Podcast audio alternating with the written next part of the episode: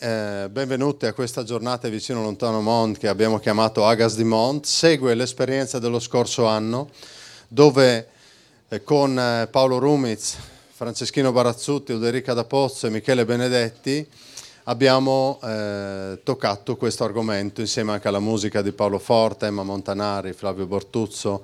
Eravamo andati al Poccion di Ampezzo e la decisione è stata di riportare, di mantenere il tema delle acque e del tagliamento in particolare nel programma di Vicino Lontano Monte.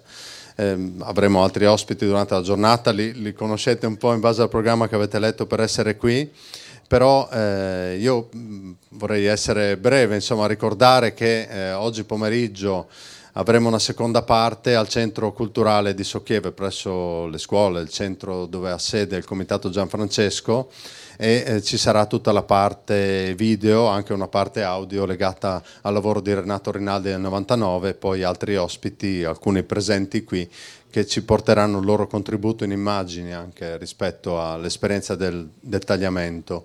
Eh, invito Clori, eccola, in modo informale, da, da in, vice sindaco di Socchieve, abbiamo lavorato in questi giorni per essere qui, conviviamo con un gruppo di persone che era qui e speriamo che vengano anche a ascoltarci un po', e ti passo la parola e poi la cediamo a Veronica Rossi, grazie. Microfonato o a voce, perché preferisco. Cioè, ma se allora, mi di... sentite tutti. Il, Tieni il... perché registriamo. Ah, ok, ok. Allora, ringraziamenti, è un saluto di benvenuto, è un saluto di benvenuto. Grazie per aver accolto questo nostro invito alla seconda edizione di Vicino Lontano Mont.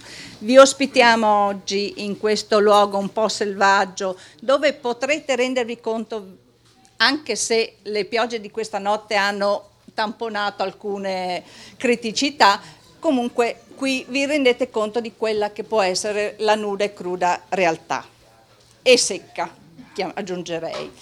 Eh, le mie parole eh, per portarvi il saluto anche da parte dell'amministrazione. Il sindaco avrebbe voluto essere presente, si scusa fortemente per non essere eh, qui con noi, ma giocoforza eh, è impedito. Per cui io, eh, siccome c'è molta carne al fuoco, i nostri ospiti sono tanti, importanti, con interventi eh, di grandissimo spessore, non rubo tempo, vi, um, vi auguro un buon ascolto di tutti gli interventi che ci saranno e sarete anche nostri ospiti nel pomeriggio.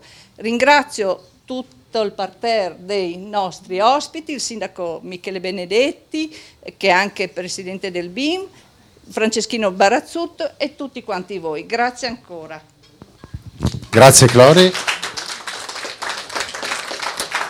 Eh, cedo la parola a Veronica che ci introduce agli ospiti. Grazie e buon ascolto. Allora, buongiorno a tutti e a tutte, eh, benvenuti e benvenute in questa giornata dedicata a questo re dei fiumi alpini che attraversa tutta, tutta la nostra regione e attraversa anche eh, come dire, tutto il nostro immaginario e eh, anche la nostra vita, no? Penso che ciascuno di noi abbia dei ricordi legati al tagliamento. E, mh, il tagliamento si può affrontare in diversi modi, questo fiume ci, ci, se ne può parlare in tante maniere e oggi abbiamo qui insieme a noi tanti ospiti che l'hanno vissuto in modo diverso, eh, che lo vivono e ce lo possono raccontare anche, ce ne possono parlare in modo diverso, variegato e sotto molti punti di vista.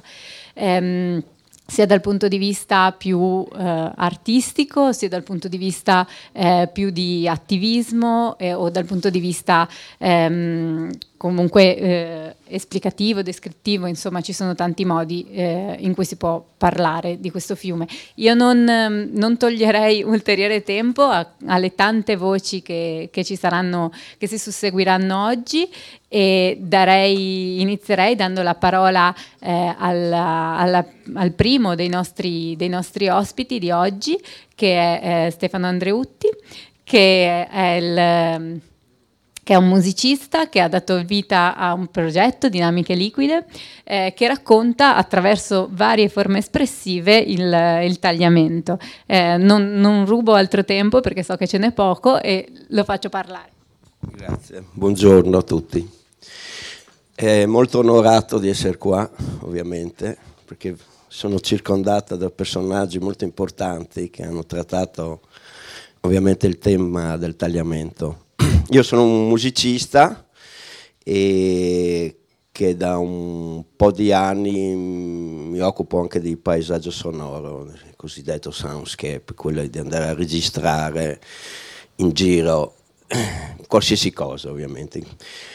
Molto legato a livello così personale al suono e al fluire dell'acqua, ho coinvolto un mio collega che si è occupato invece della parte visiva, quindi fotografia e video, in questo percorso. Io lo chiamiamo percorso, eh, nel senso che gli ho detto se fosse disponibile a collaborare per andare a catturare una parte del, del tagliamento che fosse più intimo, quindi non un aspetto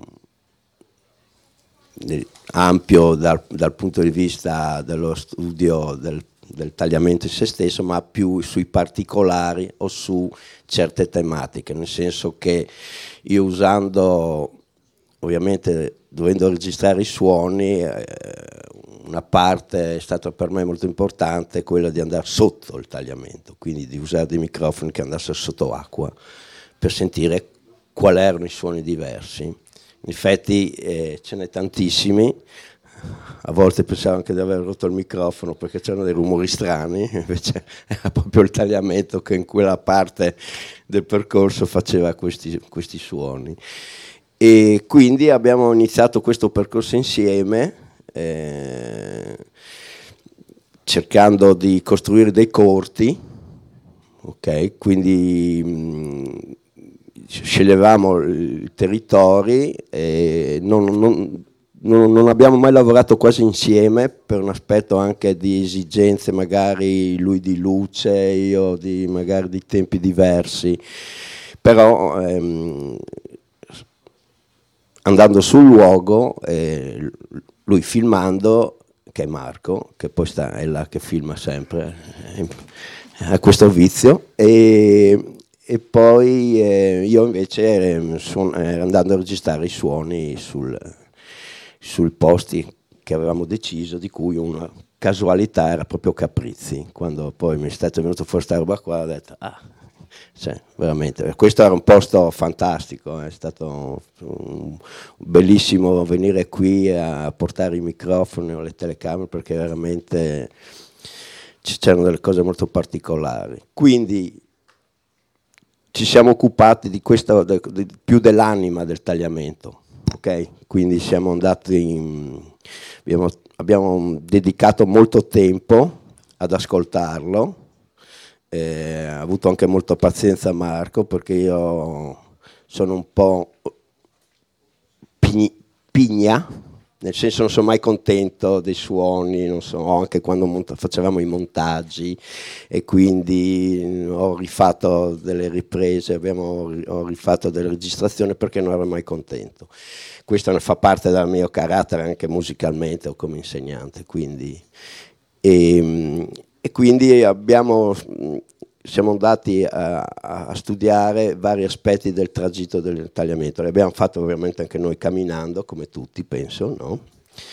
E abbiamo scelto varie località e abbiamo tirato su un sacco di materiale audio come video. Poi noi abbiamo fatto delle scelte ovviamente, perché noi che potevamo fare no, dieci ore di... Sì, esatto. Anche se ci sono, in effetti, è la particolarità che ehm, nel, nel, facendo cento metri, cinquanta metri o cinquecento metri c'erano dei cambiamenti molto diversi dal punto di vista del suono o, delle, o, o dell'ambiente, no? E questo è, è una cosa bellissima, perché ti fa capire come noi, perché io questo, questi, questi laboratori li faccio all'interno delle scuole, sia dell'infanzia che delle primarie, perché faccio questi progetti qua, non siamo più abituati ad ascoltare, no? Cioè, molte volte siamo, ci prendiamo per, eh, c'è questo suono e vabbè, eh, lo ascoltiamo, no? Come invece se andia, andassimo o dedicassimo un po' più di tempo e ci spostassimo potremmo captare altre cose particolari, altri suoni, eh, anche camminando, no? Perché se io cammino lungo il tagliamento, il tagliamento ha vari, vari sentieri, vari passaggi dove cambiano anche i suoni dei miei piedi, no?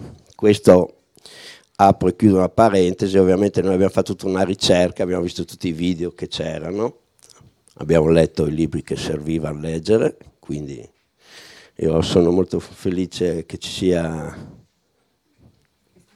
Eh sì, stavo per dar da lei, eh? E perché ovviamente è stato molto importante, soprattutto dal punto di vista poetico, no? Perché non, ovviamente noi abbiamo dedicato questa, quando tu vai a vedere l'anima, quindi apri una finestra tutto molto più poetica e cercando di, di lavorare sui sentimenti, insomma, del fiume, no? Ok. E quindi ringraziamo ovviamente Claudio eh, di, di averci coinvolto eh, vicino lontano.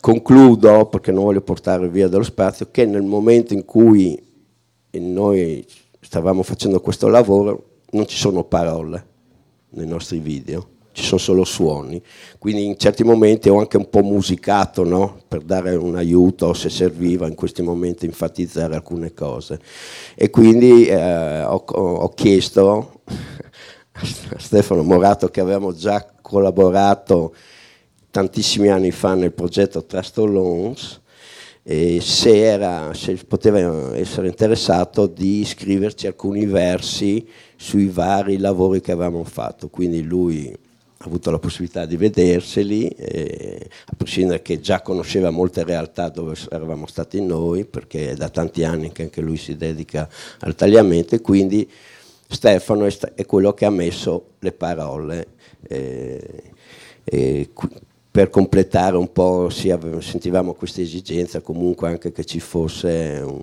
alcuni versi che potessero interpretare questo lavoro che è visivo e molto dedicato all'audio.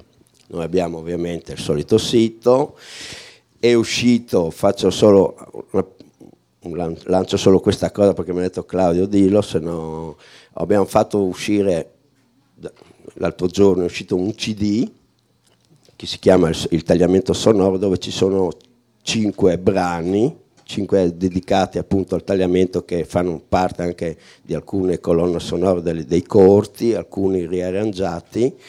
La, la, la, cosa, la cosa che ci è piaciuta è che abbiamo trovato questa soluzione di farlo tramite l'Officina del Disco, che è un ragazzo che vive a Palmanova e fa i C D a mano, uno per uno ce l'ha fatto. Quindi abbiamo scelto di farne cinquanta, numerate da uno a cinquanta, e sono stati fatti a mano, uno a uno da lui.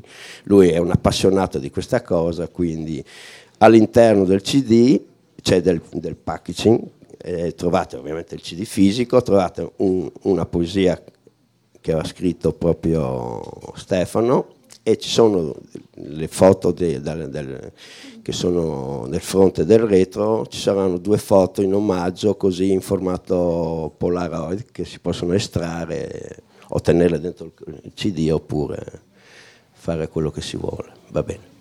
Ecco, io penso che non, non rubo più tempo, vi ringrazio tantissimo eh, questa esperienza e eh, niente, va bene, grazie.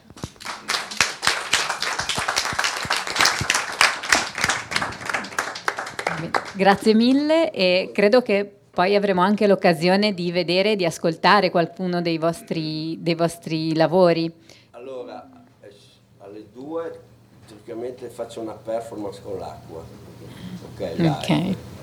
E poi alle sei ci sono quattro video dei nostri all'interno della proiezione. Quindi sì, avremo l'occasione anche di... Vivo qua. Esatto. Allora, ehm, io passerei mh, all'ospite successivo, che è stato anche già presentato da, da Stefano, eh, che è un altro Stefano, che è Stefano Moratto, che appunto è stato già detto, che è scrittore, eh, e molte delle cose che ha scritto sono ambientate sul tagliamento. Eh, se vi vengono in mente alcune domande, tenetele per dopo, perché magari avremo uno spazietto eh, dopo per, per farle, insomma. Bene. Grazie, grazie, bon, anch'io ringrazio dell'invito e di questa manifestazione. E, allora, io sono sempre un po' imbarazzato a parlare in pubblico, per cui una delle paure che ho è quella di non avere abbastanza da dire, quindi dico ho tre cose e le tiro alla lunga per, per un'ora, un'ora e mezza, e quindi diventa una, un'agonia. Allora, per, per evitare questo ho pensato di cominciare un po' eh, alla lontana. Eh, Federico Tavan, poeta che eh, insomma noto, conosciuto e che è morto già da qualche anno, anni fa eh, era già lui in casa di riposo, e i comuni di Maniago, Montereale avevano organizzato una, una festa per il suo compleanno. E da questa festa eh, ero andato anch'io, c'erano andati altri e... Ehm, avevamo dato un contributo leggendo bah, una poesia a testa, più o meno, quelli che eravamo lì. Alla fine aveva preso la parola Aldo Colonnello, che eh, è un eh, grandissimo organizzatore culturale di Montereale, il Circolo Menocchio e, e tutta, tutte le iniziative che da non so quanti anni, da decenni, vengono effettuate in quella parte del Friuli eh, sono praticamente pensate, ideate... Eh, realizzate da lui. E diceva lui, insomma, ovviamente a parte parlare di Tavan, del compleanno eccetera, ringraziava chi aveva partecipato, quindi le voci che avevano letto qualcosa, le poesie, dicendo ognuno di questi che sono venuti, poeti che sono venuti a leggere, ci portano un paese, ci portano un luogo. E questa considerazione che, che in effetti è evidente anche, ed è anche semplice, se vogliamo, da essere pensata, un po' mi aveva spiazzato, perché dicevo io che prevalentemente ho scritto in friulano e ho cercato con il friulano di, ehm, di raccontare eh, vicende, eh, cose, persone, però in un modo diverso, cercando di inventare la lingua, cercando di eh, raccontare quello che raccontavo, togliendo, come dire, del Friuli si è sempre parlato appunto, cioè, eh, l'attaccamento alla terra, alle, alle cose, a, a, ad una certa retorica anche, quindi per cambiare questo modo di, di raccontare io ho cercato di togliere, togliere terra, togliere eh, natura, se vogliamo, torre, togliere tutto quel modo in cui si, si parlava eh, e si cercava e si scriveva in friulano e del Friuli. E quindi, dicevo, alla fine Aldo Colonnello mi dice tu mi stai raccontando un paese, e io dicevo, lì per lì ho detto, cioè tutto il mio sforzo per... per staccarmi da questo, per togliere carne, per disincarnare la mia, la mia scrittura, in realtà non è servita, perché poi alla fine mi dice sì, tu come qualsiasi altra persona raccontate un luogo. E, e da lì questa che appunto, poi ho, nel tempo io ci ho pensato sopra, all'inizio dicevo, cioè adesso dico forse il mio non averci pensato sopra era una, una superficialità, però in effetti poi mi sono un po' rassegnato, nel senso che io posso anche raccontare in modo diverso, però poi alla fine eh, chi racconta, chi scrive, racconta di qualcuno che fa qualcosa in qualche, in qualche luogo, in qualche posto. E allora il mio luogo qual è? Il mio luogo è il tagliamento, perché poi alla fine, volendo o non volendo, ma anche e soprattutto volendo, io ho raccontato e racconto questo posto. E qual è questo, il mio tagliamento, visto che appunto il tagliamento eh, parte da, dalla montagna e arriva fino a... fino al mare, e eh, siamo nella bassa, siamo dove eh, il corso alpino e quindi la grave comincia a chiudersi, eh, è ancora un letto che è ancora abbastanza ampio, però da lì a qualche chilometro si arriva al ponte di Madrisio, per chi lo conosce, e lì appunto inizia a chiudersi e ad avere poi, ad acquistare piano piano quel suo aspetto meandriforme che poi arriverà a... al mare. Allora, San Paolo al tagliamento, che appunto eh, loro conoscono perché si sono fermati a dormire, abbiamo fatto un'iniziativa un paio di mesi fa, era quando, grosso modo, eh. e, è un paesino che per, era sulla parte sinistra del tagliamento, poi un'alluvione Una, un, ha, ha spostato, lo ha spostato e per un secolo è stato un'isola, aveva un corso che correva a destra, un corso che correva a sinistra. Questo corso eh, poi eh, mh, che, che, si è prosciugato, uno dei due, il tagliamento è rimasto quello che adesso c'è ancora e l'altra parte si è mantenuta con, con un nome, una roggia che si chiama Ramonclar, un nome molto bello anche se poi eh, è più bello il nome adesso di, di, di quant'è, perché il, comunque il fatto che le acque siano calate un po' dappertutto lo ha, lo ha ridotto e quindi più che un ramon è un, è un, ramo, un ramo piccolo. Ecco, San Paolo è un, una frazione che ha sempre vissuto di tagliamento. Ha sempre vissuto di tagliamento perché col tagliamento c'erano i sassi, perché c'era la pesca, perché c'erano i vimini, i venx. E con tutte queste attività ha sempre eh, cercato di, ehm, ha sempre vissuto, la gente ci viveva e eh, a parte questo la, l'acqua d- qualche chilometro più a monte risorge, c'è tutta la linea delle risorgive per cui emerge da, dai grandi ghiaioni, dalle grandi grave che ci sono appunto nell'alta pianura ed è un'acqua bella e anche più calda di temperatura rispetto a quella che si trova a monte, insomma è un posto che anche lì nei dintorni si chiamano eh, Lignano Sassi, eh, Tiliment Beach, eh, insomma vari, vari nomi e, e che da sempre la gente frequenta anche da questo punto di vista, cioè alla fine per divertirsi.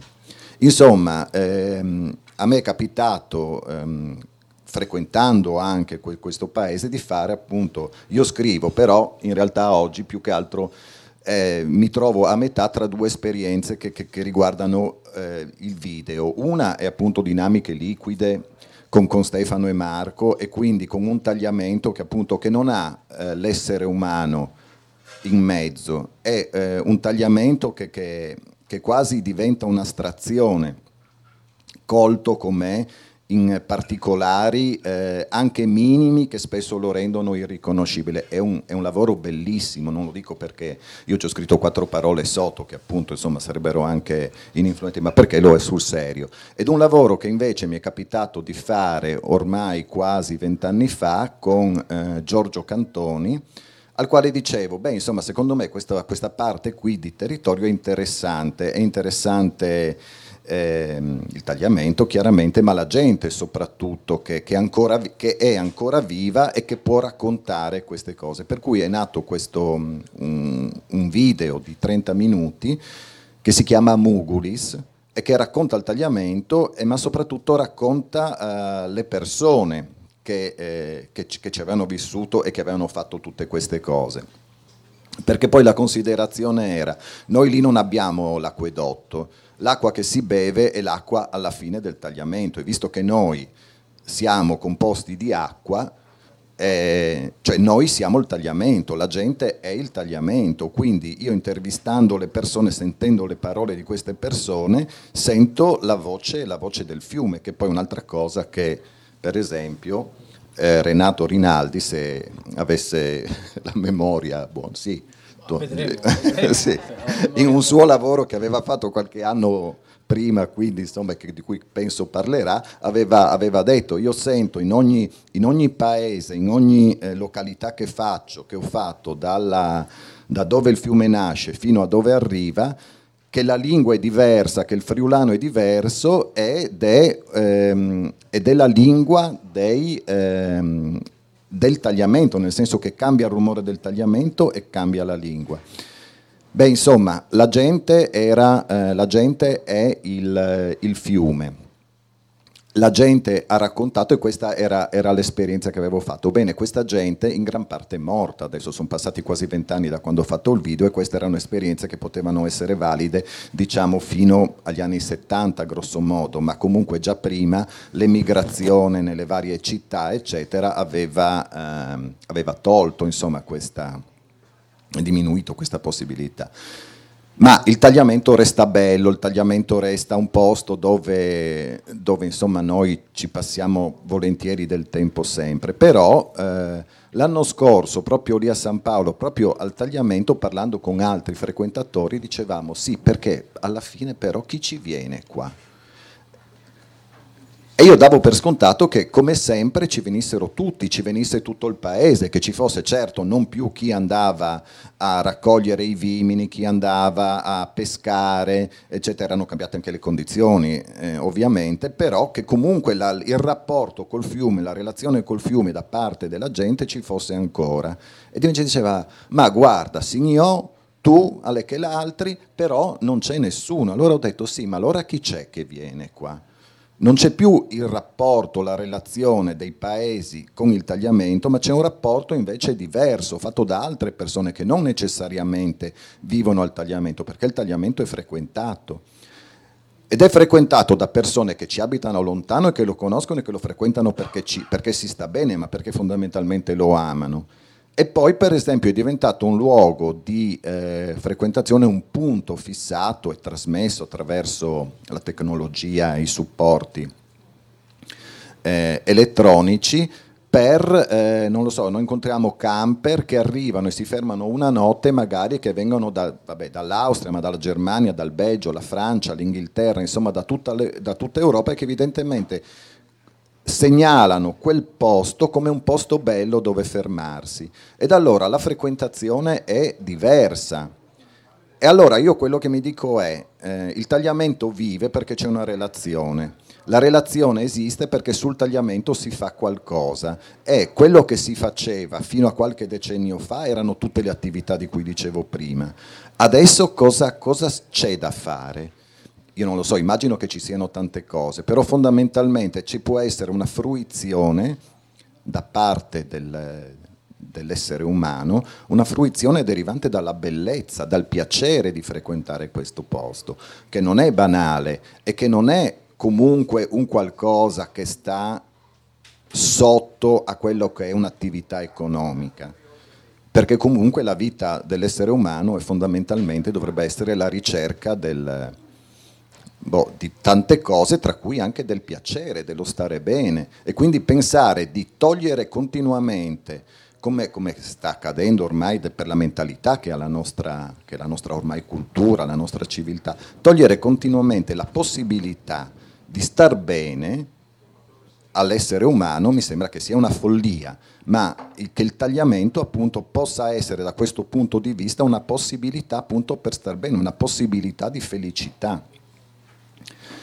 E, eh, e quindi tante parole, chiudendo un po' il discorso, che c'erano eh, dei, ehm, de, de, di queste attività, per esempio c'erano i Venks con i loro nomi, per esempio Giatul, Gianigul, che erano nomi di, di, eh, di diversi tipi di salice che appunto che venivano usati per fare appunto i vimini, e che adesso spariranno, a parte essere all'interno di qualche vocabolario, come spariranno i nomi dei, dei, dei vari, delle varie eh, forme di acqua a, a seconda di, di, di, di dove c'era la buca più grande, dove l'acqua correva. C'è un'espressione molto bella: quando l'acqua attraversa i sassi, c'è là, non so se c'è anche in altre parti del fiume, ma che comunque è bellissima, è là che laghe arit, perché l'acqua bassa passando in mezzo ai sassi fa quel rumore, un rumore particolare che appunto che viene rappresentato, veniva rappresentato come un sorriso, sentire l'acqua che ride, e che è molto, è molto bello. Ecco, tutte queste cose spariscono, spariscono perché evidentemente boh, non servono, ma a me piace dire invece che non servono perché non c'è il desiderio di queste, di queste cose. Ed allora quello che noi dobbiamo sviluppare è appunto un desiderio di bellezza, un desiderio di, di felicità, un desiderio di piacere che il tagliamento può dare. E attraverso questa, questa, questa relazione riuscire a, ehm, beh, a dare una nuova, una nuova vita, una nuova visione, una nuova prospettiva, non solo al fiume ma a tutto il Friuli.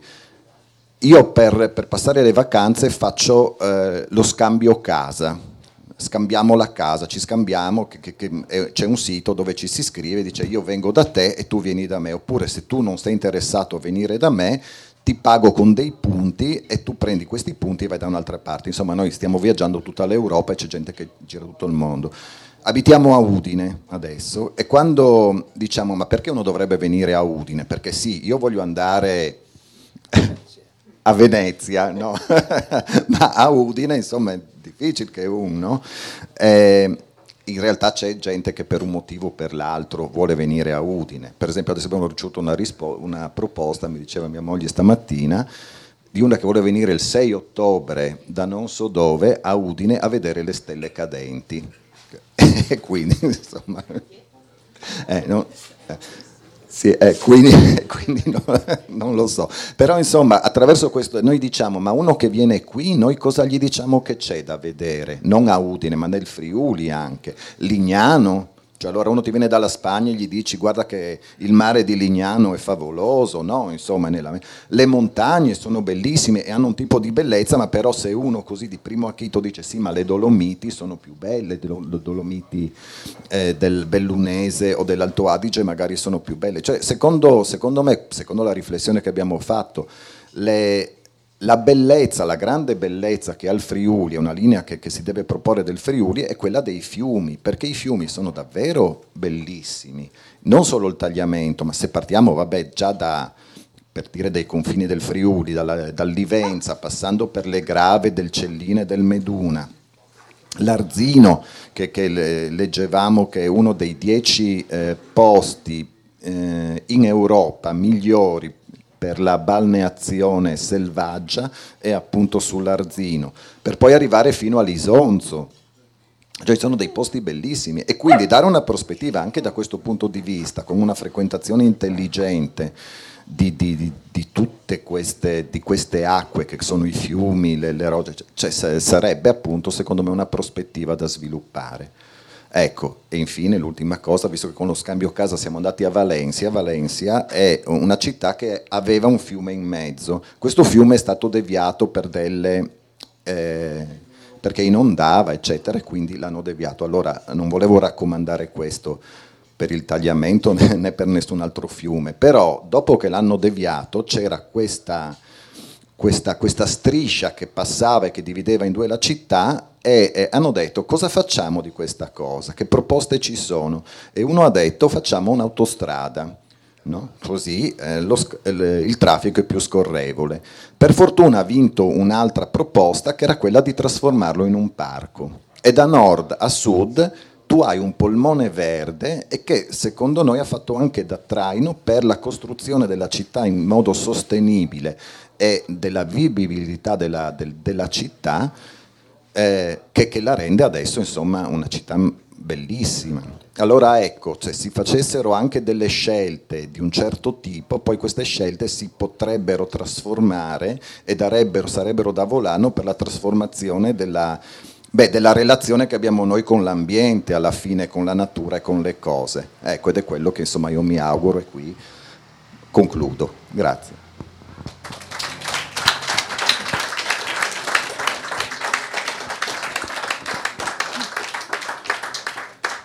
Allora, grazie mille. La cosa bella di oggi è che gli ospiti si stanno presentando a vicenda proprio nell'ordine che avevo immaginato. Sono il gancio per crescere.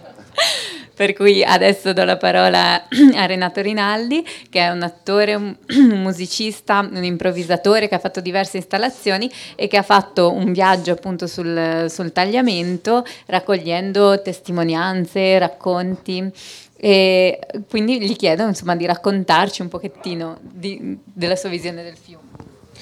Allora, ehm, sì, mi sento un po' un pesce fuor d'acqua per mantenere le cose, perché l'ho fatto talmente tanti anni fa che mi risulta, sicuramente risulterà un'esperienza vecchiotta, diciamo, come, come che andrebbe sicuramente aggiornata anche con chi l'ha percorso ultimamente. Quindi io era il millenovecentonovantanove, l'agosto del millenovecentonovantanove, e ho deciso dopo una serie di ragionamenti di voler eh, conoscere come era fatto eh, il fiume.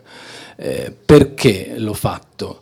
Eh, fondamentalmente per ignoranza, cioè nel senso che mi sono accorto che per me quel fiume era importante. Io al tempo vivevo a Milano, eh, perché dall'ottantanove al duemiladue più o meno ho vissuto a Milano e eh, sentivo che ogni volta che tornavo a casa, perché durante le vacanze o comunque lavoravo, insomma, non avevo un lavoro, eh, lavoravo in teatro, quindi avevo molti tempi, molto tempo libero, per cui tornavo spesso in Friuli, però l'idea di sentirmi a casa era quando passavo il, il tagliamento, cioè io arrivavo, diciamo, col treno o anche con la macchina e il mio sentirmi a casa era il passaggio su questo, per cui a un certo punto per me era diventata una soglia, una soglia tra essere a casa e essere fuori casa, nonostante io abitassi, avessi la residenza e lavorassi a Milano, casa era comunque considerato il Friuli, e il fatto che questa soglia fosse ehm, così larga, perché se voi la passate sul ponte della Delizia eh, a Casarsa, che è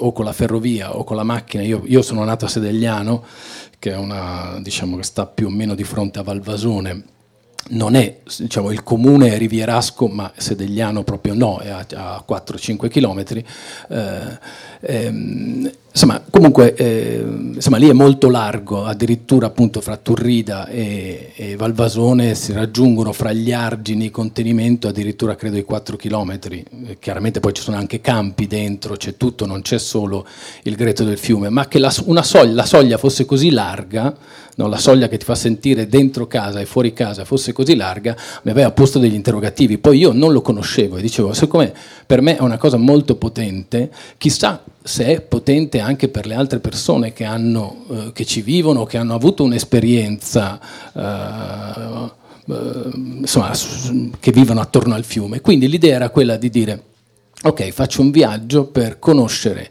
il fiume, perché io conoscevo solo quella parte lì che, diciamo, che riguarda, che va più o meno dal ponte eh, della Delizia fino a Turri, massimo a Dignano, ecco, fra quei due ponti, e solo la parte eh, diciamo, adesso io non so, fra, eh, orientale eh, orientale, perché eh, diciamo, io quando frequentavo da ragazzo quel Uh, quella landa un po' desolata, perché lì, insomma, sì, eh, l'acqua se ne va, se ne va sotto, sì, come si dice? Sì, in...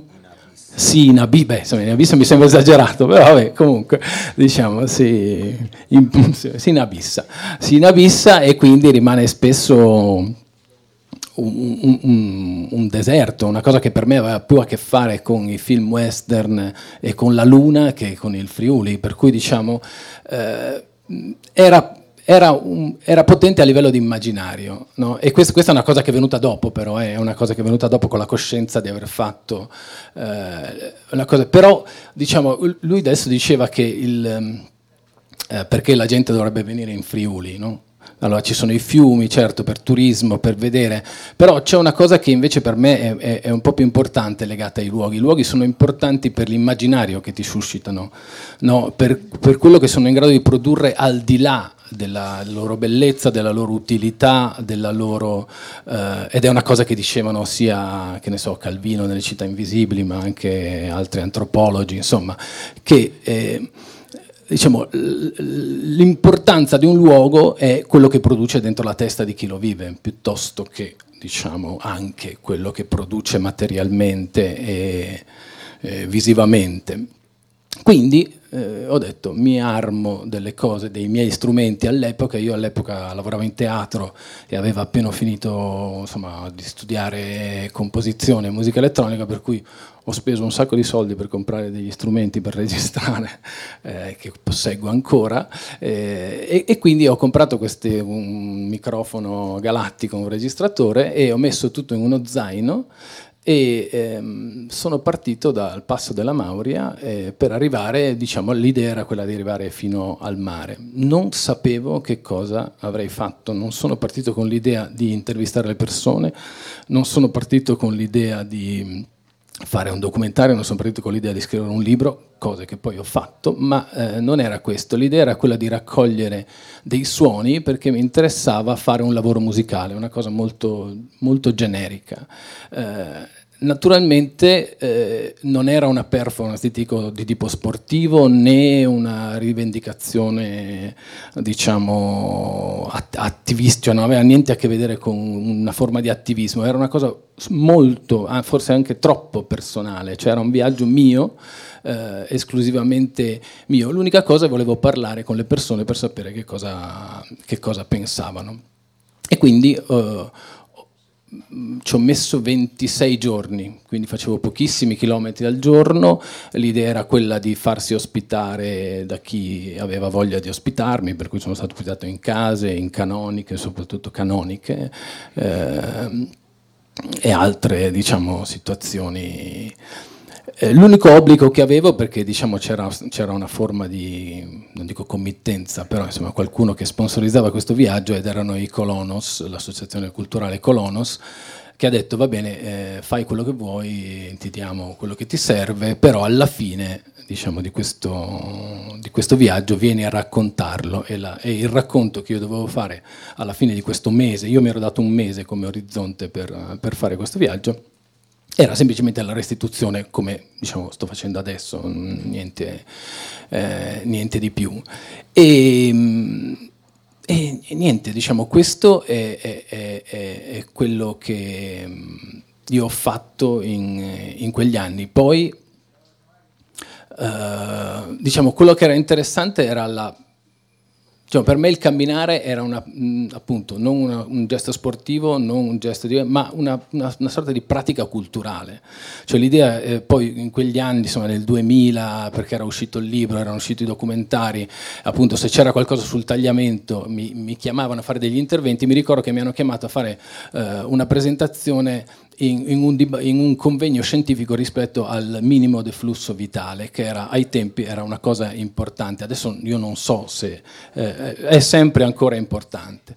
Allora, siccome io eh, ho assistito a due giorni di, di, di, di convegno in cui dei duri e puri scienziati hanno snocciolato numeri, cose, cose, e eh, appunto, siccome io l'unica cosa che avevo fatto a quel tempo era aver camminato lungo il tagliamento, non avevo nessuna competenza scientifica né niente, e ho detto sì, alla fine ho detto se devo, devo dire qualcosa è che chiaramente ci possiamo accanire sui numeri, sulle percentuali, su quello cosa significa il minimo deflusso, qual è il minimo, perché poi bisogna, insomma, per le leggi e per le cose bisogna decidere un numero, cioè il minimo di flusso vitale deve diventare un tot di litri al secondo, credo, adesso io non so, però dico, sarebbe importante stabilire questa soglia anche a livello culturale, cioè fare un minimo di flusso vitale culturale eh, rispetto a vivere il tagliamento, cioè qual è la, la pratica minima che noi, dico tagliamento, però poi credo eh, riguardi qualsiasi cosa che riguarda il territorio, però ci vogliono delle pratiche culturali, come diceva lui, che cosa ci andiamo a fare sul tagliamento?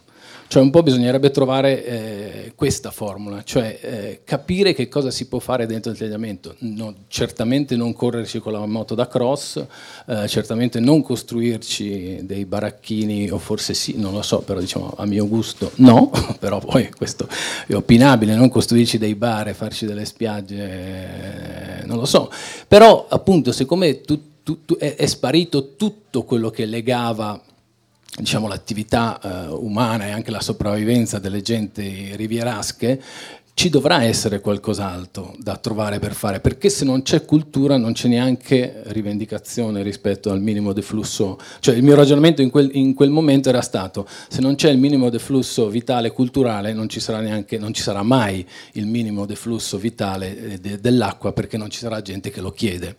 Eh, diciamo, questo è eh, io credo che mi fermo qui, perché mi pare di aver detto abbastanza, anche perché rispetto al lavoro che ho fatto, alle interviste, a cosa hanno detto le persone, ne parleremo questo pomeriggio, quindi non vorrei fare dei doppioni.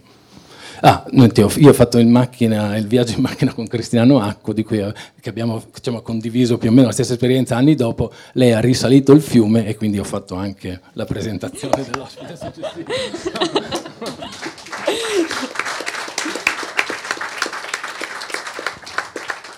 Bene, grazie mille anche per l'assist sulla prossima ospite. Allora, eh, adesso appunto parlerà Cristina Noacco, che anche lei ha fatto un, un viaggio sul tagliamento e l'ha raccontato eh, in un libro. Lei è una docente di eh, letteratura medievale all'Università di Tolosa e ha fatto due libri, uno sul Torre e uno sul tagliamento, di cui ci parlerà oggi. Grazie, grazie. Eh, grazie innanzitutto a Vicino Lontano in Mont per questo invito, eh, sono molto molto contenta di essere di nuovo qui in questo luogo dove ho dormito anche una notte durante la, la risalita del tagliamento. È un viaggio a dire la verità multiplo, sono partita poi più volte da, da Lignano per, per risalire il fiume. In seguito a un invito, tutto è partito con un invito, un regalo, un dono. Eh, Mauro Daltin mi ha invitato a partecipare a un libro che stava preparando, Dieci voci raccontano il tagliamento. E allora la prima cosa che ho fatto è stata andare in biblioteca e, e prendere in prestito tutto quello che potevo per conoscere questo territorio attraversato dal tagliamento. Poi arrivo a casa e mi sono detta no. Qua bisogna andare a vedere di persona.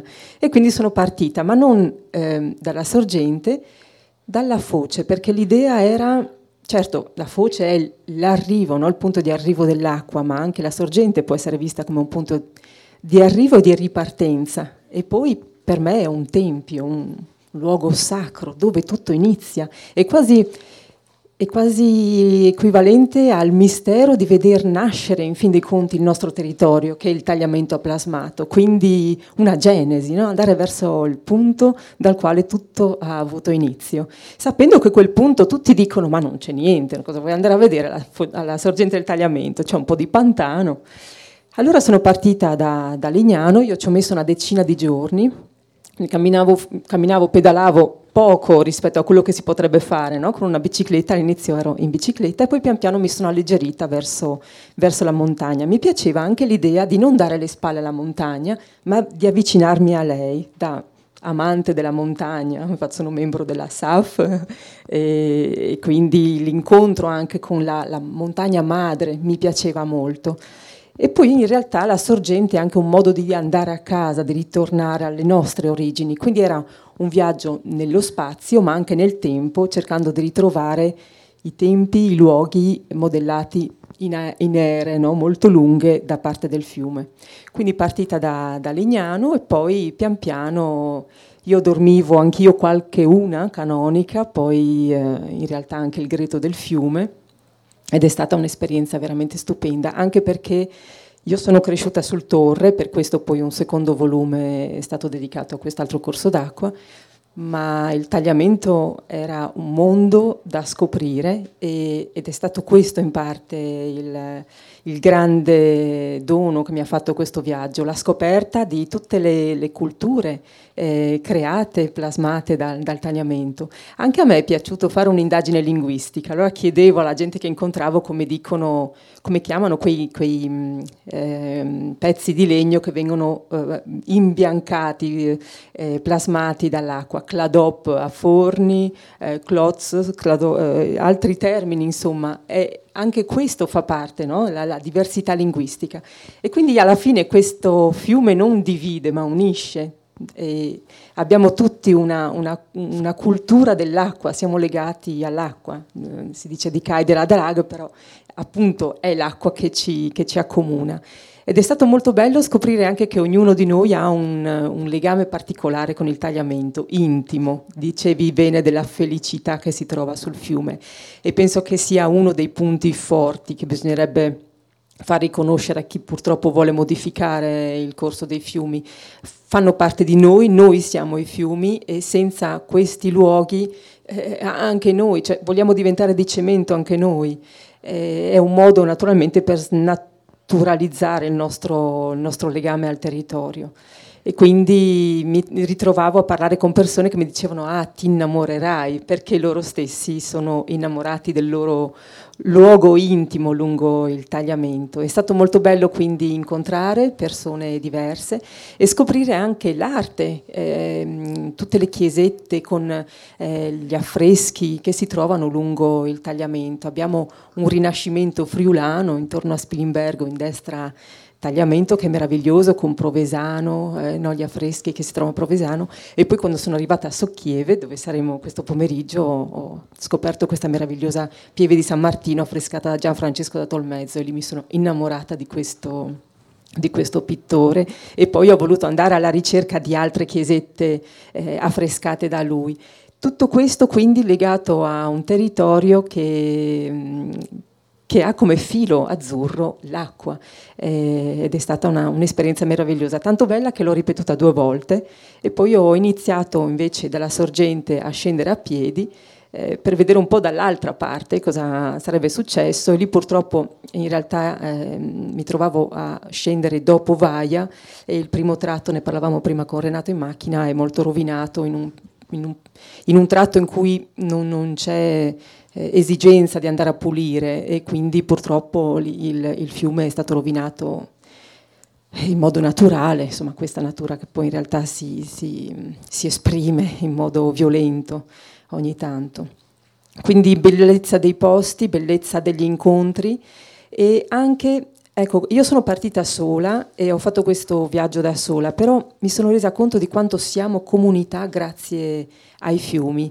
Eh, lungo il tagliamento si, si è camminato molto, ci sono stati dei cammini antichi e quindi questo camminare o percorrere alcuni tratti in bicicletta significava anche percorrere dei cammini eh, dimenticati, e in qualche modo questa esperienza significa anche andare a, a riscoprire eh, queste vie antiche di cammino che portavano i pellegrini dal nord, anche dal dall'oltre eh, confine, dalla Austria e Germania, questi pellegrini che scendevano ed arrivavano anche fino alla Tisana eh, per poter poi imbarcarsi e attraversare anche il mare. Quindi un camminare che è presa di coscienza sia del nostro territorio, sia di quello che noi siamo dal punto di vista biologico, come si diceva siamo fatti d'acqua, e, e culturale soprattutto, e poi storico con... Uh, la parte appunto ehm, delle esperienze che ci hanno preceduto e che in parte sono dimenticate. È stata un'esperienza così bella che poi mi sono detta non può eh, fermarsi qui, ho voluto esplorare anche il Torre, e grazie all'esperienza del tagliamento è stata una bellissima eh, nuova esplorazione di introspezione. Grazie al fiume mi sono resa conto di quante metafore si possono anche eh, trovare nei corsi d'acqua, le confluenze, anche noi siamo fatti di confluenze, di incontri, anche noi abbiamo bisogno di andare verso un'unità eh, e quindi alzare un sasso significava guardare cosa c'è sotto, così come significa guardare dentro di noi. Ed è stata soprattutto una ricerca. Sono arrivata per esempio qui a questo casone, ho trovato eh, scritti dei versi che all'inizio un po', insomma, senza pensarci troppo, avevo, de- avevo creduto essere di Pasolini, e sono «O veri eh, tagliament, agas claras entra selvas e gravas senza fin». Ecco, lì ero curiosa di sapere, ma chi li ha scritti questi versi? Non può essere Pasolini perché il, l'accento non era il suo, e allora grazie ai racconti e, e ad altre persone, insomma, si è risaliti a Albano del Biccio, eh, che è un personaggio, un poeta, insomma, di, questa, di questo territorio.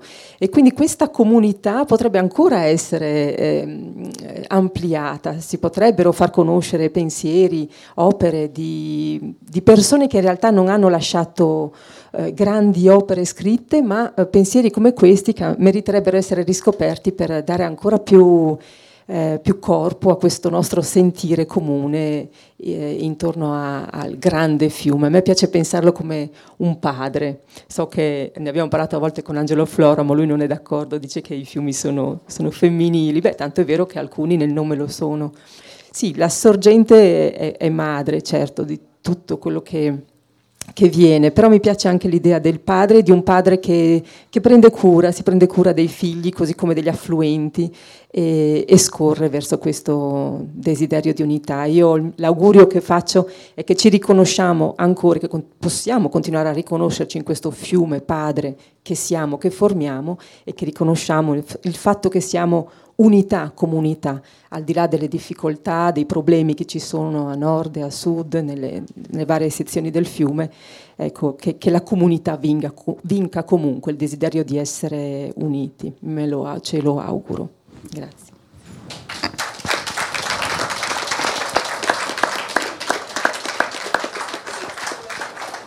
Grazie mille. Ehm, allora, per riconoscersi, perché una comunità possa riconoscersi e vivere un fiume, però questo fiume va tutelato, E mh, sappiamo, insomma, è stato accennato che ci sono anche delle, delle minacce al tagliamento e ci sono anche delle realtà che si battono per difenderlo. E, restando però sul tema del viaggio, del vivere nel tagliamento anche in maniera sportiva o comunque a piedi, eh, passo la parola alle eh, ideatrici della... Mh, di In Marcia con il Tagliamento, una staffetta eh, di sensibilizzazione sul, su, sulle tematiche legate al tagliamento, eh, che sono eh, Irene Chiaradia e Cristina Chieu, che l'hanno organizzato insieme al Comitato Arca di Flagogna. Grazie, eh, grazie di averci invitato in questo bel evento. Eh, io sono Cristina, lei Irene, e assieme anche a Stefania Garlatti Corsta, che è il presidente del Comitato Arca, eh, abbiamo anche noi percorso il tagliamento. Credo siamo gli ultimi in ordine cronologico a poter portare questa esperienza. Eh, le nostre motivazioni erano radicalmente diverse rispetto, eh, credo, alle esperienze un po' più intime che hanno vissuto Renato Rinaldi e, e, e Cristina Noacco. Eh, la prima motivazione che ci ha spinto a volerlo percorrere tutto è stato quello perché noi lo viviamo in un, in un punto dove è abbastanza nevralgico ed è molto soggetto a delle minacce eh, continue che si presentano ogni cinque dieci anni, ma ormai dagli anni settanta. Noi viviamo a Pinzano, dove c'è la famosa stretta, e dove in maniera repentina appunto vengono proposti dighe, sbarramenti, casse d'espansione, ponti traversa e nonché autostrade, che rischiano di toglierci appunto quel rapporto intimo che abbiamo noi col tagliamento. Ehm, per noi siamo tutte, tutte madri, e questa marcia in realtà l'abbiamo organizzata in sei donne, quindi è stata Una, una bella sfida, perché l'abbiamo fatto in due mesi l'organizzazione, e l'idea era quello di restituire ai nostri figli un fiume che fosse intatto, che fosse quello che abbiamo trovato noi da bambine e che ci desse ancora l'occasione di poter andare l'estate a fare il bagno con loro, eh, così come, essendo delle sportive, ad andare a attraversarlo correndo, guardando le albe la mattina o le sere la se- sì, il tramonto la sera, e poter godere appieno di quello che è un immenso patrimonio che noi godiamo. E per questo motivo appunto abbiamo deciso, il mese di maggio l'abbiamo fatto, siamo partiti il cinque, ehm, di non fare un'esperienza da sole, ma di voler condividere. Questo perché voleva anche essere un gesto di sfida, fra virgolette, vedere quante persone si sarebbero unite a noi in questo viaggio. Da qui anche le difficoltà organizzative, perché si trattava di capire questioni assicurative, il percorso, il fatto di doverlo fare in pochi giorni, perché insomma si lavora e i tempi purtroppo sono quello che sono. E quindi, oltre al motivo ambientalista che ci ha portato ad affrontare questa cosa, poi c'era anche um, altri obiettivi non meno importanti. Uno è quello di conoscere. Sapevamo che a monte c'erano, ci sono delle difficoltà molto importanti, ma non ci avevamo mai messo il naso, ed era un peccato, essendo comunque delle runner che girano, insomma, altri Veneto con un certo interesse.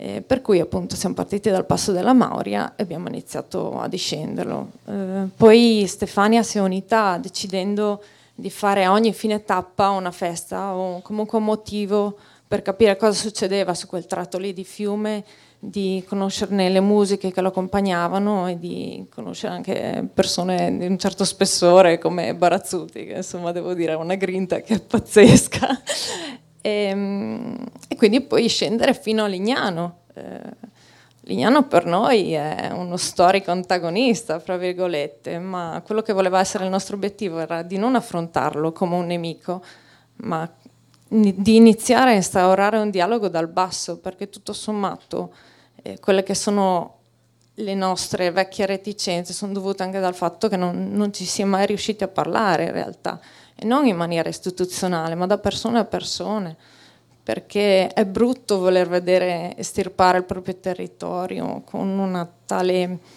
eh, caparbietà come, come lo viviamo noi. E quindi questi erano un po' i nostri obiettivi, credo. E adesso passo la parola a Irene, che vi racconterà com'è andata. Ringrazio anch'io per...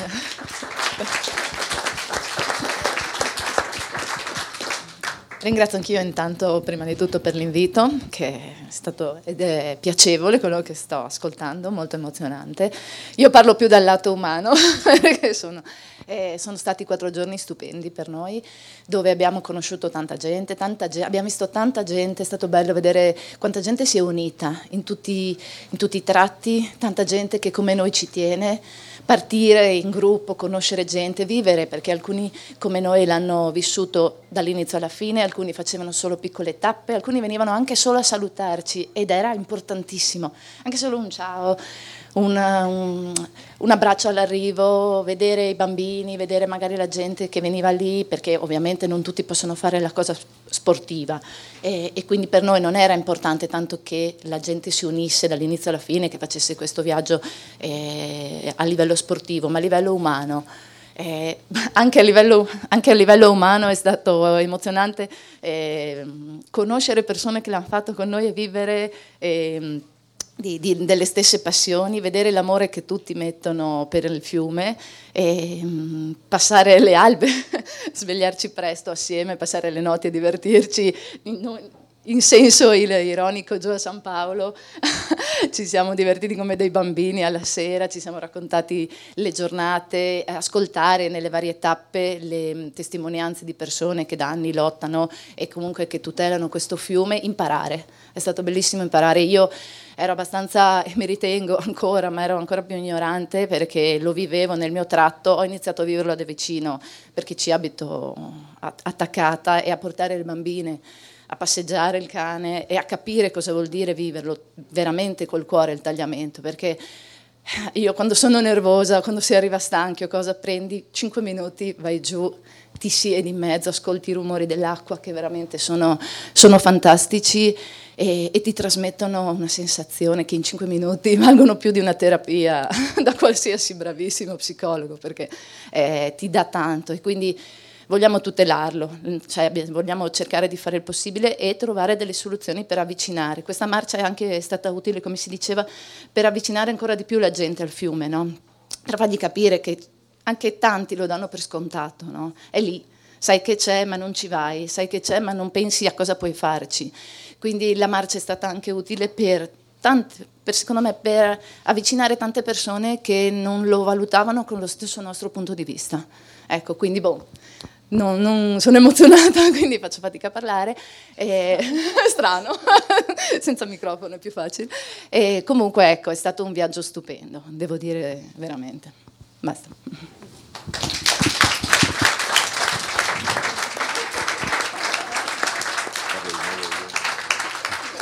No, volevo, volevo dire una cosa rispetto a Lignano, che Lignano e che il tagliamento è un fiume a delta, e il delta del tagliamento sono le spiagge di Lignano e di Bibione, e che quindi Lignano e Bibione dovrebbero interrogarsi quando vedono la sabbia, la spiaggia e tutto il resto, che in realtà insomma è il tagliamento, quindi insomma rapportarsi in modo diverso rispetto, rispetto a tutto questo.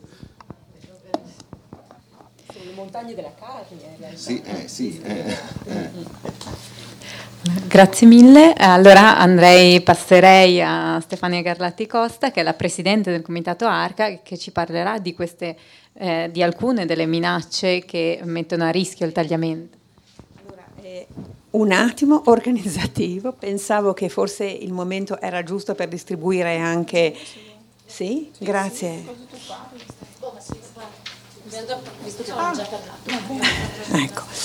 E, Allora, eh, in realtà io mi ero preparata un intervento abbastanza, diciamo, da attivista, eh, però mi trovo un po' in imbarazzo avendo sentito eh, i ragionamenti delle persone prima eh, che hanno messo l'accento sull'importanza eh, intima eh, del fiume, cioè emotiva delle, del fiume, quindi voglio anch'io.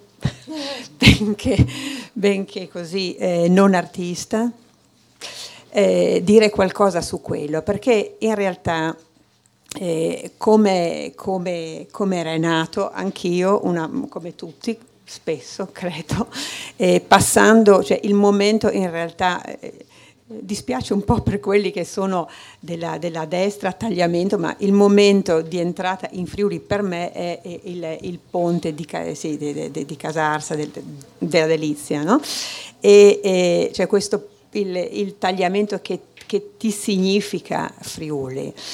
E, in, personalmente eh, in realtà eh, io sono cresciuta da bambina essendo eh, mio padre eh, di una borgata che si chiama Costa, che è sulla costa della collina, andando su dal, dal tagliamento eh, a Forgaria, dove inizia eh, il, il colle montagnola di, di, di Forgaria, e, e porto il nome del borgo anche nel cognome. In realtà eh, io eh, eh, ho eh, in qualche maniera eh, un rapporto estremamente scopro, ho scoperto da adulta, da, da, da giovane, profondo con il fiume, sempre in senso identitario, perché benché io l'abbia vissuto così come la gente del posto, in maniera utilitaria, nel, cioè dove si andavano a prendere i clas per far il pedrato, eh, eh, insomma, eh, eh, in realtà quando poi mi sono allontanata dal Friuli per moltissimi anni, perché ho vissuto quindici anni in Inghilterra, eh, il eh, ritorno, cioè il, il, il ritorno sulla costa, passando il tagliamento al Cimano, era effettivamente per me ogni volta una scoperta di una bellezza eh, quasi, ehm, eh, diciamo, con, non dire conturbante è una parola usata, ma che mi veramente coinvolgeva moltissimo, eh, che eh, eh, non mi rendevo conto come mai non, la gente non si fermasse sull'attenti a dire Insomma, eh, per, eh, eh, insomma per la bellezza così enorme. A me sembrava quasi, arrivando da, da, dal Cimano, quella volta si veniva giù da Susanson, c'era la strada sotto, eh, come una specie di passaggio del Mar Rosso, degli ebrei che tornavano A, a, alla madre patria, e, e, e quell'elemento lì era, insomma, era per me estremamente forte. Penso che eh, lo sia, sentendo gli altri, per tutti i, i friulani, anche quelli che nascono sul Torre o che nascono sul Natisone o che nascono sull'Isonzo. Probabilmente questo elemento del tagliamento che ci, che ci segna in qualche modo, che divide le province di Pordenone e Udine, che divide, insomma, e, e, e, per, e, e che è laghe, cioè e, e per mh, antonomasia eh, per noi, no? Eh, sia, insomma, sia questo elemento estremamente forte che in effetti poi Eh, in questi ultimi anni proprio si percepisce moltissimo nella risposta che la gente ha avuto ai pericoli delle, del fiume, non dalla classe pol- politica, perché ci ha messo un poco ad arrivarci, ma nella popolazione gen- generale, sia rivierasca sia più ampia. E, la, eh, il comitato eh, che, che io eh, in questo ultimo periodo eh, insomma, di cui faccio parte da, da, da, dalla, dalla fondazione come Cristina, tra l'altro, eh, è un comitato che era nato appunto, come spesso succede, ehm, eh, di fronte a, un, a una situazione quasi un da, insomma, una situazione quasi già, eh, già fatta, cioè che ci sarebbe dovuto essere in realtà prima una superstrada e poi un'autostrada ehm, che sarebbero passate sul tagliamento a Pinzano, da Pinzano al Cimano, correndo in area go- golenale. La superstrada eh, inizialmente era nei primi anni duemila, il completamento della Sequalse, della Cimpello Sequalse a Gemona, e l'autostrada, quando la prima non si era riuscita a farla per, principalmente per questioni economiche da parte della, della regione, e la seconda come autostrada all'epoca in cui tutti parlavano, eh, usavano, insomma, erano tutti entusiasti del project fi- financing, cioè del, del, del, del, del, del, dell'entrata del privato nelle opere pubbliche.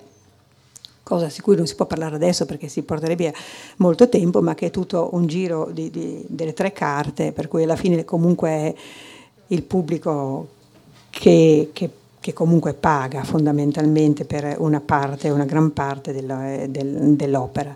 Ma eh, insomma nella prima e nell'altra co- e nell'altro caso comunque l'impatto, nel secondo caso era eclatante il fatto che la strada non fosse ad uso della popolazione, perché eh, perché non c'entravi neanche, cioè non c'era neanche il punto di entrarci. Nel primo caso c'era questo parlare di, di diversi svincoli, in realtà sarebbe stato un impatto anche quello, perché creando più punti di entrata in una strada che comunque era ad alta ve- velocità, senza scambio a raso, comunque si dovevano creare delle grandi, eh, insomma, questi grandi svincoli che, che si vedono anche altrove, anche in altre zone, a Valvasone, lì per entrare sulla strada che va a San Vito, anche lì tutta questa.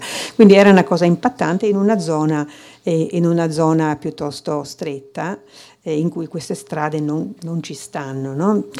E, e quindi c'era stato un moto da parte del, della gente all'inizio con la superstrada, ancora più forte con l'autostrada, e, ed era, e siamo nati come appunto comitato fondamentalmente di gente che abitava lì, L, eh, non eh, insomma con sensibilità molto diverse di, di, di vario tipo.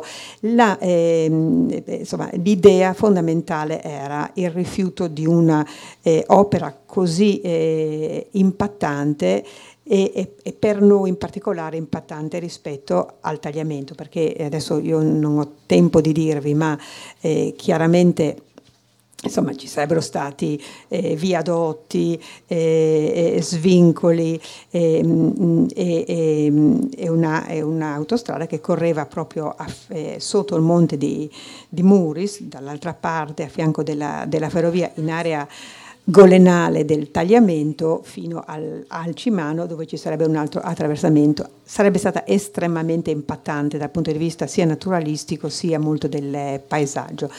In realtà quest'opera è, è stata per noi una, si, è, si, è, si è rivelato essere una delle cose che avremmo dovuto, che poi ci saremmo trovati ad affrontare, perché eh, a un certo punto con il cambio del governo eh, in regione, eh, con l'arrivo della Serracchiani, che era impegnata fortemente come, come, come regione nella costruzione della terza corsia, non per ragioni ambientali.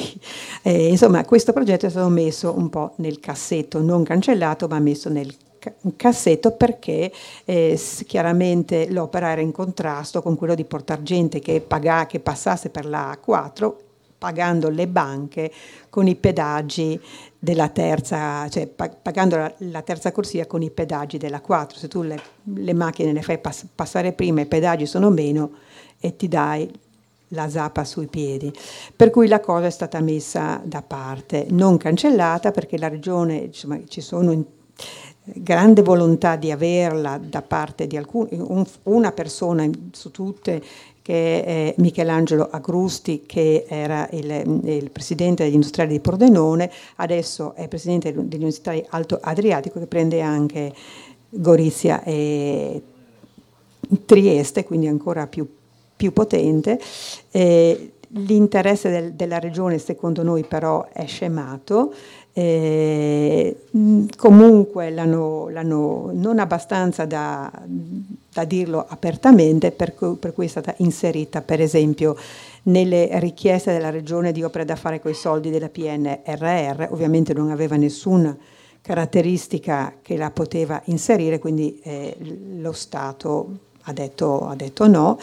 Eh, insomma quella eh, adesso sta sempre lì un po' sul c'è uno st- ah, per dire le ultime novità non sono ultime, nel senso che eh, gli, insomma, la regione ha commissionato uno studio di fattibilità ancora partito ancora nel gennaio del duemilaventi, sarebbe dovuto durare sei mesi, concludersi a luglio, nel mezzo c'è stato il Covid, e ehm, per vedere effettivamente dove si muoveva il traffico in quella zona e, de- e, e insomma e, e, e, comunque era uno studio di fattibilità per la Sequalse Ge- Gemona, quindi, per eh, vedere appunto se era effettivamente da farsi lì.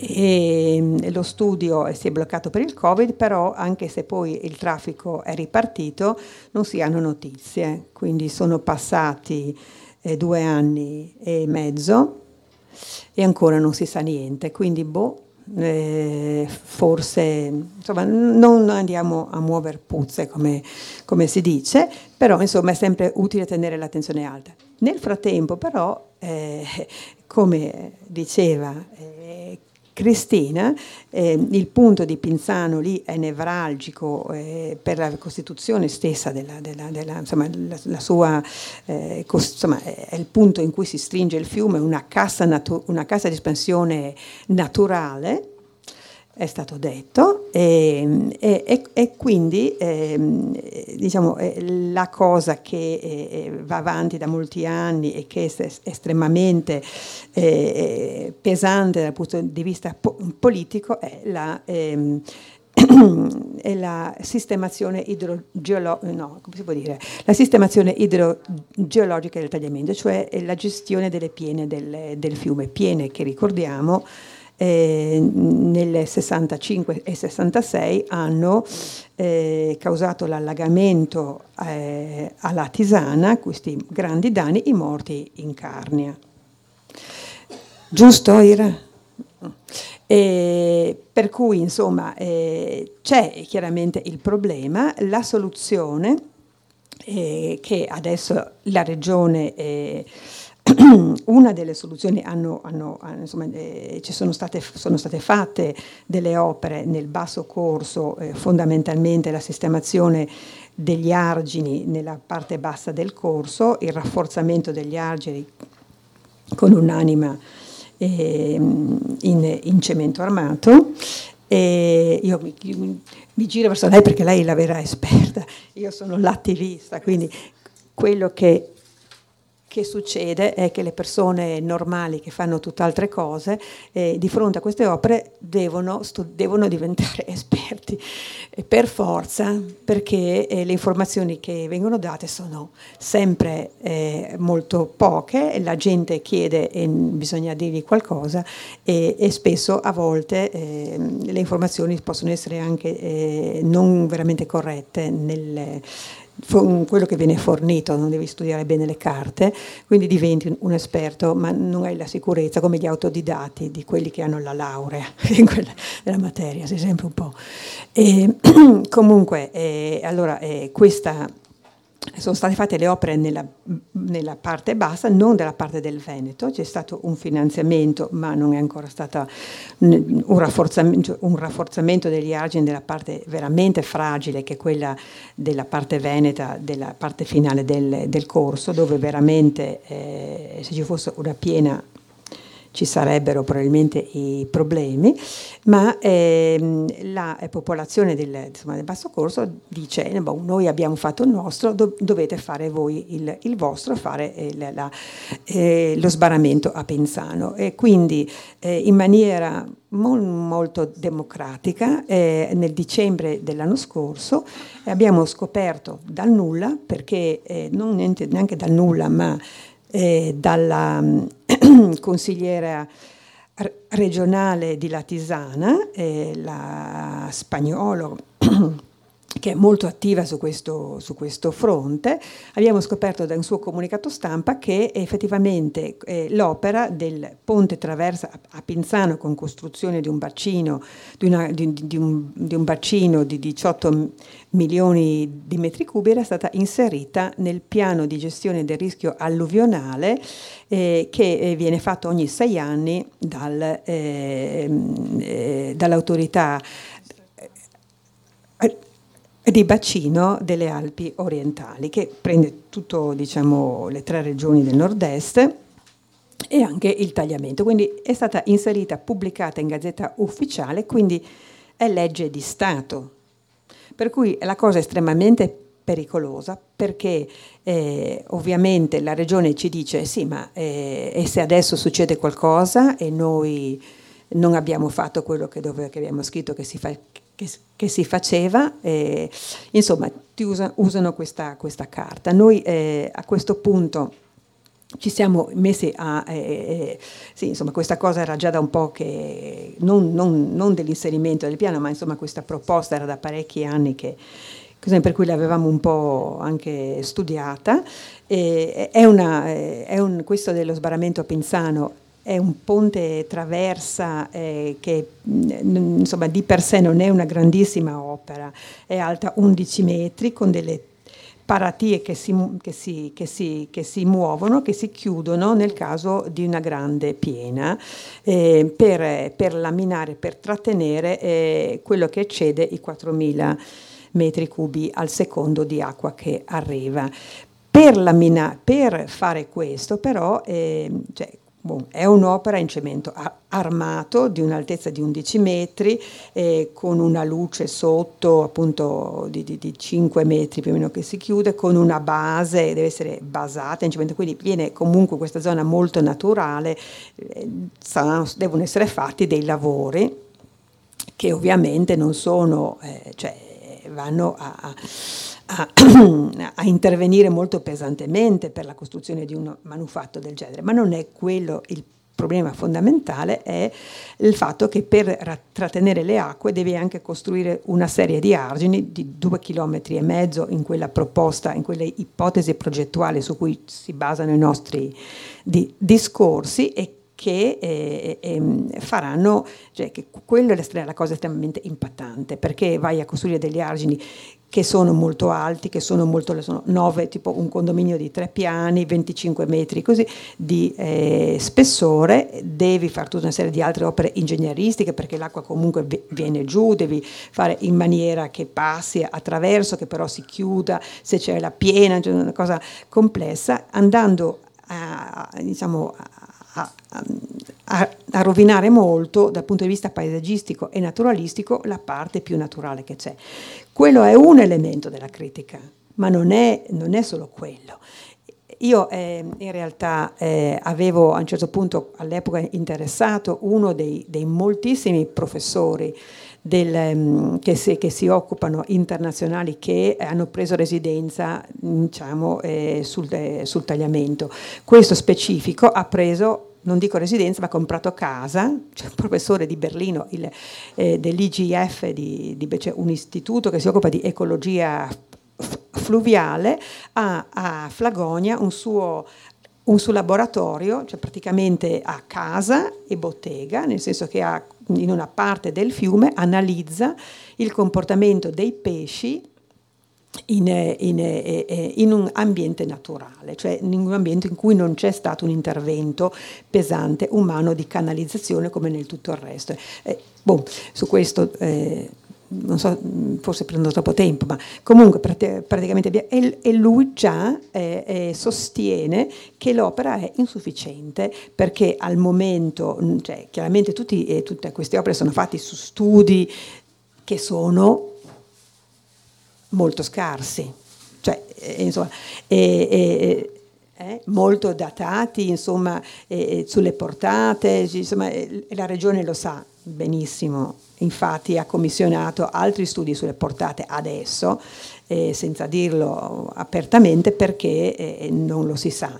Eh, inoltre la questione mi era segnata delle cose che avevo scritto nel volantino, che, cioè, che erano scritte sul, sul volantino, non è soltanto, appunto, c'è la questione del paesaggio, delle, eh, eh. Ok. Sto facendo troppo rispetto agli altri. Ok, allora eh... possiamo parlarne dopo. No, rispetto agli altri. No, ok, allora ehm... allora chiudo velocemente. Quindi la nostra quindi la, eh, la nostra situazione è eh, cioè come no, per cosa posso dire due cose. Allora, sì. Oltre alla questione che, che, che appunto è, è molto impattante, c'è anche la, la questione che non è questa, il modo di affrontare questi pericoli eh, in quest'epoca, che per esempio la Unione Europea ha stabilito che entro il duemilatrentacinque venticinquemila chilometri di fiumi dovranno essere rinaturati. Pensano che sia più sicuro fare in maniera che il fiume si espanda piuttosto che creare un'unica opera che potrebbe anche, anche, anche, anche non, non funzionare. Per concludere, siccome appunto vi dico questo, eh, qualche giorno fa è uscito sul Süddeutsche Zeitung, il principale giornale di Germania, il primo eh, insomma come numero di copie oltre la Bild, eh, un paginone interno che parla appunto della questione dello, dello sbarramento di Pinzano e eh, intervistano diverse persone, tra cui me. In seguito a questo mi è stata, cioè, attraverso girivari, mi sono arrivate, cioè, mi è arrivata una mail dalla persona che ha invi- inventato il termine re dei fiumi alpini, il professore eh, Müller, che nel millenovecentonovantadue ha portato per la prima volta sul tagliamento al, al, al Cimano i suoi studenti, ha iniziato, ha scoperto il tagliamento che da noi nessuno lo considerava. Loro hanno pensato che la cosa sia contraria agli approcci, cioè agli approcci che sono, diciamo, della, della, della scienza ora, e, e hanno, mi hanno, hanno scritto a noi, cioè, hanno detto che loro sono disponibili a fare qualsiasi cosa, loro sono a nostra di, a disposizione. Stiamo parlando dei, degli studiosi, diciamo, non soltanto Müller. Lui mi ha scritto che parla, cioè era messo nell'indirizzo anche il professor Tochner, che è il grande studioso del tagliamento, e altri. E, e hanno, mi hanno detto a voce in una eh, telefonata Zoom molto lunga che eh, hanno interessato il W W F austriaco e che pensano di entrare come un panzer, questa volta liberatorio, eh, rispetto alla questione del tagliamento. Quindi eh, questa era, era la, la novità che avevo da dirvi. Vi ringrazio, mi scu- scusate, ma queste questioni eh, sono complesse, non so mai quanto posso dire nel dettaglio o meno, e quindi ehm, ho forse preso più del tempo.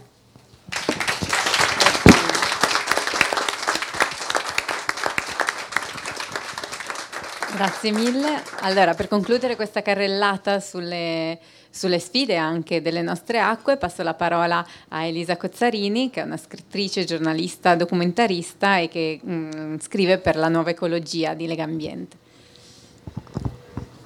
Bene, buongiorno a tutti. È veramente emozionante essere in questo luogo, un luogo molto significativo, perché qui c'è proprio, siamo a, a monte di uno sbarramento che stravolge il corso del fiume. A, alle nostre spalle il fiume scorre libero al suo spazio e pre, per riprendere le parole di Stefania, eh, le indicazioni europee sono quelle di lasciare spazio ai fiumi, quindi dove, dove il fiume ha il suo spazio è il luogo più sicuro, dove invece noi abbiamo costruito intorno, abbiamo cementificato, è lì che si crea il rischio, perché il rischio naturalmente è dato da, quello, da quelle che sono le opere che noi abbiamo costruito intorno al fiume, e quindi è proprio il cuore del nostro rapporto con il fiume, quanto ci siamo stati vicini. E, e quindi il tema, diciamo, di cui volevo parlare lo ha già introdotto Stefania, e la ringrazio, perché il motivo per cui mi sono più occupata di eh, tagliamento è proprio questo, il, questa questione, no? Che bisogna andare a intervenire nell'unico, in uno dei luoghi. Funzio- ah sì, scusate. Eh, l'idea, l'approccio che abbiamo è quello di andare a intervenire nel luogo ancora naturale, cioè invece di guardare il fiume nella sua complessità, come sono appunto le indicazioni non solo dell'Unione Europea ma anche degli scienziati, soprattutto degli scienziati, ehm, e anche degli ingegneri, perché esiste il Centro Italiano per la Riqualificazione Fluviale, che è un'associazione fatta di tecnici, di ingegneri, di biologi, persone che venti trenta anni fa in Italia hanno capito che la gestione fluviale, come veniva fatta, non poteva funzionare, E oggi, con il cambiamento climatico e lo stravolgimento del, del ciclo idrologico, il ciclo dell'acqua non è più quello di dieci anni fa, quando sono stati fatti gli studi, o comunque anche prima, no? I dati su cui si basavano gli studi eh, portati al laboratorio tagliamento sono completamente diversi. Ma quando mai noi avremmo pensato di trovarci a vivere una siccità come quella che stiamo vivendo in Friuli quest'anno? Io ho ripreso, visto che mi avete, mi avete giust- gentilmente invitato qui, ho ripreso un articolo che avevo scritto per un, un testo che raccoglieva vari racconti sul nord-est, e, e, e avevo parlato del tagliamento nel duemiladiciannove, dicendo che a giugno c'era la siccità come, ehm, no, a, a marzo era come se fosse giugno. Ecco, noi adesso siamo in agosto e ci troviamo in una situazione molto critica. Le piogge che ci hanno, che sono arrivate in questi giorni, sicuramente non, non stanno eh, risolvendo il problema della siccità che c'è in pianura. E, e noi abbiamo continuato a fare come se niente fosse, cioè chi attraversa la pianura friul- friulana quest'anno vede campi di mais, distese di mais come, eh, come negli anni prima. Eppure dall'inizio di quest'anno si diceva che non ci sarebbe stata acqua, lo sapevamo. E così come sapevamo che ci saremmo trovati un giorno di fronte a questo, perché io appunto sono giornalista ehm, e mi occupo di ambiente da quindici anni, mi occupo di fiumi da una decina di anni, ho intervistato tantissimi scienziati che si occupano di clima e che anni fa mi dicevano quello che sarebbe successo, per cui chi oggi si stupisce non ha voluto ascoltare, non ha voluto ascoltare quello che sarebbe successo. Questo giusto per dire che non possiamo adesso farci trovare impreparati, no? e, di, e dire che non ce lo aspettavamo e non lo sapevamo. Sappiamo che il, i fiumi non sono più quelli di vent'anni eh, fa, e c'è necessità, prima di fare un'opera come quella che si vuol fare a Pinzano, almeno di fare nuovi studi e nuove valutazioni. Quando io faccio interviste su questo tema, eh, gli esperti mi dicono: sappiamo che in Italia è una cosa scom- scomodissima da dire, ma bisogna cominciare a ragionare anche sulla delocalizzazione di alcuni manufatti, non dappertutto, ma bisognerebbe guardare il fiume nella sua interezza, le sue dinamiche, e cambiare il nostro modo di vedere le cose, perché il, il modo è questo: contenere il fiume il più possibile.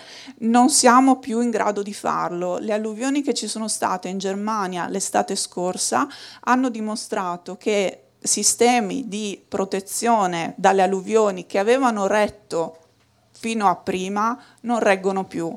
Sono avvenute in un territorio rigido, reso rigido da eh, infrastrutture studiate su una certa portata. Purtroppo ci troviamo di fronte a un cambiamento epocale e dobbiamo, chi ci governa deve rendersene conto. Eh, Stefania ha fatto un accenno prima alla questione democratica. In realtà l'Unione Europea ci chiede la partecipazione, chiede alle nostre istituzioni la partecipazione della popolazione, e anche nella stesura dei piani ci dovrebbe, c'è, c'è una parte di partecipazione. Il problema è che è molto difficile, lo dicevi tu prima, tu sei un'esperta, no? Ma bisogna spendere quante ore per studiare, per capire davvero un progetto? No? Le persone non hanno questo tempo, quindi servirebbe anche eh, una, uno sforzo per ehm, rendere comprensibili alle persone quello che, che sono le opere e le ragioni per cui facciamo determinate opere. Quindi questo credo serve, serve un, un ripensamento generale. E, so che non c'è tanto tempo, quindi volevo però solamente leggervi una parte molto breve del preambolo della direttiva acque, la direttiva eh, del numero sessanta del duemila, su cui si basa la gestione dei corsi d'acqua, e che diceva nel duemila: L'acqua non è un prodotto commerciale al pari degli altri, bensì un patrimonio che va protetto, difeso e trattato come tale. Le acque comunitarie subiscono pressioni sempre maggiori a causa del continuo aumento della domanda di acqua di buona qualità, in quantità sufficienti per qualsiasi utilizzo.